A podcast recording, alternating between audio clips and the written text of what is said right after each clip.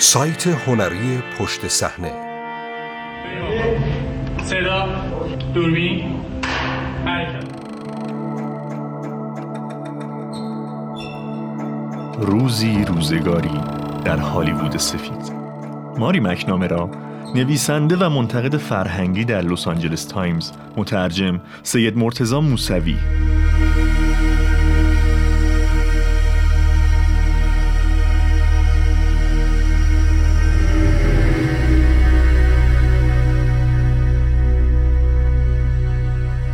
روزی روزگاری در هالیوود version تارانتینویی شعاره دوباره آمریکا را بزرگ کنیم است.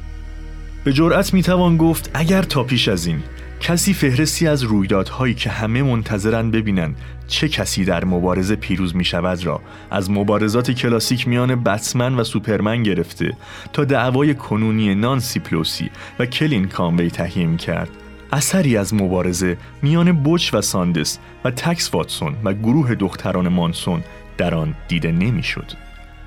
اما اکنون در روزی روزگاری در هالیوود ریک دالتون، لئوناردو دیکاپریو و بدلکارش کلیف بوث برد پیت کابوی نیستند بلکه نقش کابوی را در فیلم ها بازی می کنند. ریک و کلیف مثل بوچ کسیدی و ساندنس کید خود را در شرایطی می‌بینند که انگار نسبت به شرایط فرهنگی روزگارشان قدیمی و عقب افتاده هستند. شرایط فرهنگی که علاقهش به مهارت‌های آن دو و روایت‌های مردانه به سبک فیلم وسترن نیمروز کمتر و کمتر می شود. برای آنها اما تنها یک سنگر دیگر باقی مانده است. فقط این بار کابوی ها می‌برند طی یک پیچش داستانی که برای کم کردن حفره های داستانی و تاریخی خود نیازمند دود کردن سیگار اسیدی بود ریک و کلیف و سگ کلیف در صحنه کاملا حماسی ولگردهای قاتل را می‌کشند و در غروب آفتاب محو می شوند. البته یکی از آنها سوار بر آمبولانس در غروب آفتاب محو می شود.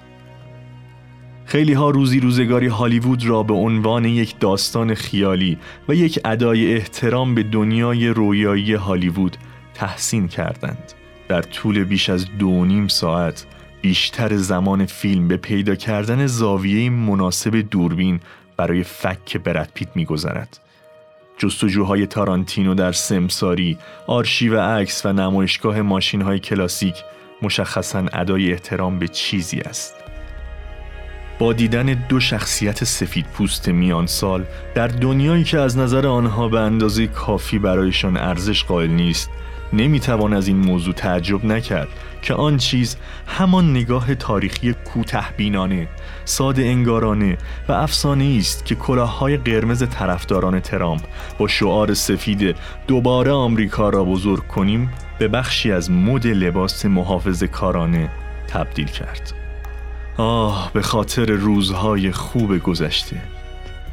ممکن بود آن چیز پیروزی راحت کلیف بر بروسلی باشد یا گله و شکایت های دائمی ریک از حضور آواره ها در نزدیکیشان. یا شاید آن چیز همان دیدن توقف کامیون بستنی گود هیومر در کنار کامیون حمل شیر باشد. آن هم در حالی که یک سری آواره در حال علف کشیدن در بلوار هالیوود هستند.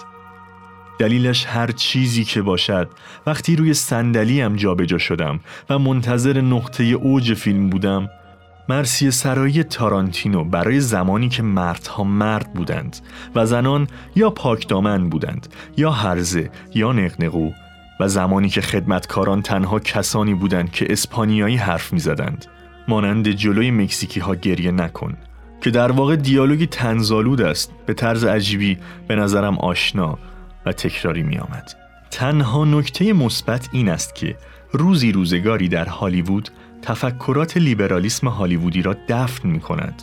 هر محصولی که همچنان بر روی احساساتی نشان دادن دوران مالکیت استدیوها سرمایه گذاری کرده است معمورانی که نقششان توسط آلپاچینویی که کلاهگیس بر سر گذاشته بازی شده و فیلم های زوج هنری با شخصیت های سفید پوست را به سختی می‌توان فیلم های مترقی دانست. نه اینکه از فیلم های زوج هنری یا فیلم هایی که درباره وقایع گذشته است لذت نمی‌برم بلکه اتفاقا به دوران گذشته غرب علاقه دارم کامیون های گود هیومر و سینی های دستدار یخ همچنین توانایی مردانی که قبل از تعمیر ماهرانه آنتن تلویزیون از دیوار پشت بام بالا میپرند و به این صورت عضلات خود را به نمایش می‌گذارند را تحسین می‌کنم. به عنوان یک روزنامه نگار که سنی از او گذشته حس کلافه شدن از تلاش بیفایده برای هماهنگ شدن با خواسته های دائما در حال تغییر شغلی که تصور می کردید کاملا به آن مسلط هستید را درک می کنم. آن هم در حالی که جوانترها از رفتار شما و اینکه چرا موضوع را درک نمی کنید متعجبند. نوستالژی حس مفرحی است و تا زمانی که به صورت تفننی از آن استفاده شود خوب است.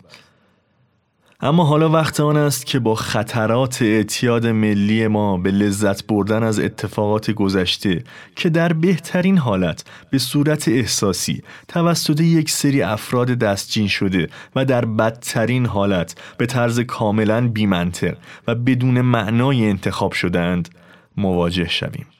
درباره فیلمسازان و برنامه سازانی که در زبالدان فرهنگی به دنبال یک سری چیزهای پرفروش و مورد علاقه مخاطب میگردند حرفهای زیادی زده شده است. دیگر فیلم بزرگ تابستان امسال بازسازی شیرشاه است و شبکه HBO هم نسخه جدیدی از سریال پری میسن را در دست ساخت دارد. اما حتی آثار اورجینال و خیلی خوب هم از علاقه ما به چیزهای قدیمی و نوستالژی استفاده می کنند. این چیزها می تواند پاپوش های قدیمی، کلاه های شاپو، طبقات اجتماعی انگلیسی، وینونا رایدر یا خدا به ما رحم کند چارلز منسون باشند. لباس ها، ابزار غذا خوردن، علائم و نشانه های روی تابلوها، اصطلاحات آمیانه و موسیقی که همیشه هست. تماشاگران به طور فزاینده‌ای به دنبال آن صحنه و لحظات جذاب مربوط به هر چیز تاریخی و فرهنگی هستند که می تواند آنها را به دوران جوانیشان ببرد.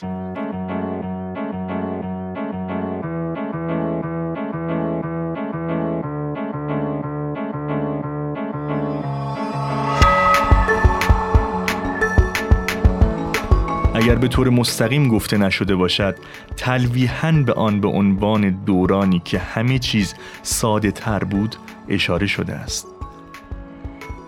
حتی اگر هیچ وقت اینطور نبوده باشد.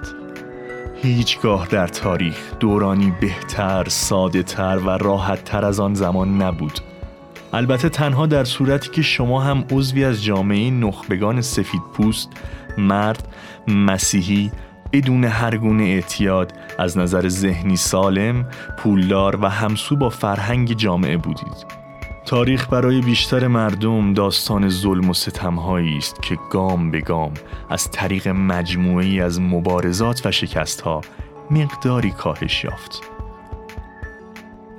روزی روزگاری در هالیوود شاهکار نعشگی در نوستالژی است. به ترور رابرت کندی که هنوز هم انگار زمان زیادی از آن نگذشته در حد چند جمله کوتاه گزارش رادیویی اکتفا می شود. ترور کندی در مقایسه با عجایب پارکینگ رستوران موسو و فرانک هیچ است. تارانتینو نوستالژی را در دو سطح ارائه می دهد. به ستایش از سال 1969 می پردازد و همزمان به گذشته و روزگاری که مزرعه اسپن صحنه فیلمبرداری فیلم ها بود نگاه می کند. تارانتینو نیروی محرکه خود را در شخصیت یک بازیگر ناراضی قرار داده است. بازیگری که دیگر به عنوان یک قهرمان شناخته نمی شود و از طرفی هم احتمال دارد بدلکار وفادارش قاتل همسرش باشد. اینکه با موضوع قتل این زن مثل یک جوک برخورد می شود و شخصیت همسر را فقط یک بار در صحنه فلاشبک در حال قرولون می بینیم را می توان به عنوان یک الهام از کارتون های ضد زن پلی بوی آن دوره تصور کرد. البته اگر شخصیت کلیف اینقدر جذاب و جوانمرد به تصویر کشیده نمی‌شد اما با چنین تصویری که از کلیف ترسیم شده اگر او زنش را کشته باشد پس احتمالا حق آن زن بوده است پس آن دوران حداقل برای زن کلیف دوران طلایی محسوب نمی شده و حتی برای شران تیت که توسط مارگورابی و به شکل دختر مطلایی همسایه به تصویر کشیده شده هم دوران خوبی نبود. تارانتینو به رومانتیک سازی تاریخ راضی نمی شود و همانطور که قبلا همین کار را کرده تاریخ را دوباره می نویسد. چون این دقیقا همان چیزی است که ما الان نیاز داریم. کمی تاریخ تقلبی. ریک و کلیف شبیه بقیه مردم شهر از قتلهای منسن وحشت زده نمی شوند. آنها به قهرمانان جذاب قدیمی تبدیل می شوند. کلیف قبل از اینکه سگش را به جان تبهکاران بیاندازد به آنها پوزخند می‌زند. ریک هم زنی را در استخر آتش می‌زند. جادوی هالیوود همین است. آیا آرزو می کنیم کسی به نحوی مانع از قتل شران تیت و دوستان خانواده پولانسکی می‌شد؟ البته که چنین آرزویی داریم. همانطور که آرزو داشتیم ای کاش کسی مانع ظهور آدولف هیتلر می‌شد یا حداقل سلاحهایی که در تیراندازی های جمعی مثل تیراندازی که درست در هفته اول افتتاحیه روزی روزگاری در هالیوود در شهر گیلروی کالیفرنیا اتفاق افتاد استفاده می شوند ممنوع می شدند. اما قدرت فیلم ها در حدی نیست که بتوانند حوادث واقعی تاریخ را بازنویسی کنند. فیلم می تواند از ناگفته ها پرده بردارد، حقایق پنهان را آشکار کند و با نگاه به تاریخ از جنبه های متفاوت زمینه های تاریخی حوادث را روشن کند.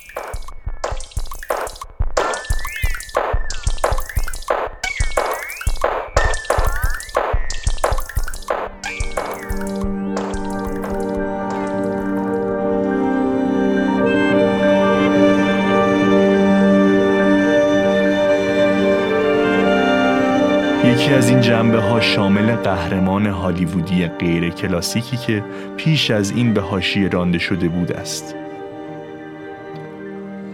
یا اینکه یک فیلم می تواند کاملا غرق در نوستالژی شود به طوری که اهمیت اتفاقات واقعی کمتر از حس نوستالژی شود که با دیدن ماگ قهوه هوپالان کسیدی یک شخصیت داستانی کابوی و یا دیمن لوئیس که وانمود می کند استیو مکوین است به ما دست می دهد. مطمئنا این یک داستان خیالی است و داستانهای خیالی هم ساخته شدند تا پیامهای اخلاقی بدهند که برای کودکان قابل فهم باشد. ظاهرا پیام اخلاقی روزی روزگاری در هالیوود این است. چه کسی دلش برای روزهای خوب گذشته با ماشینهای قدیمی و سفید پوستانی که همیشه قهرمان بودند تنگ نشده؟ هر کسی که دلش تنگ شده دستش را بالا بیاورد.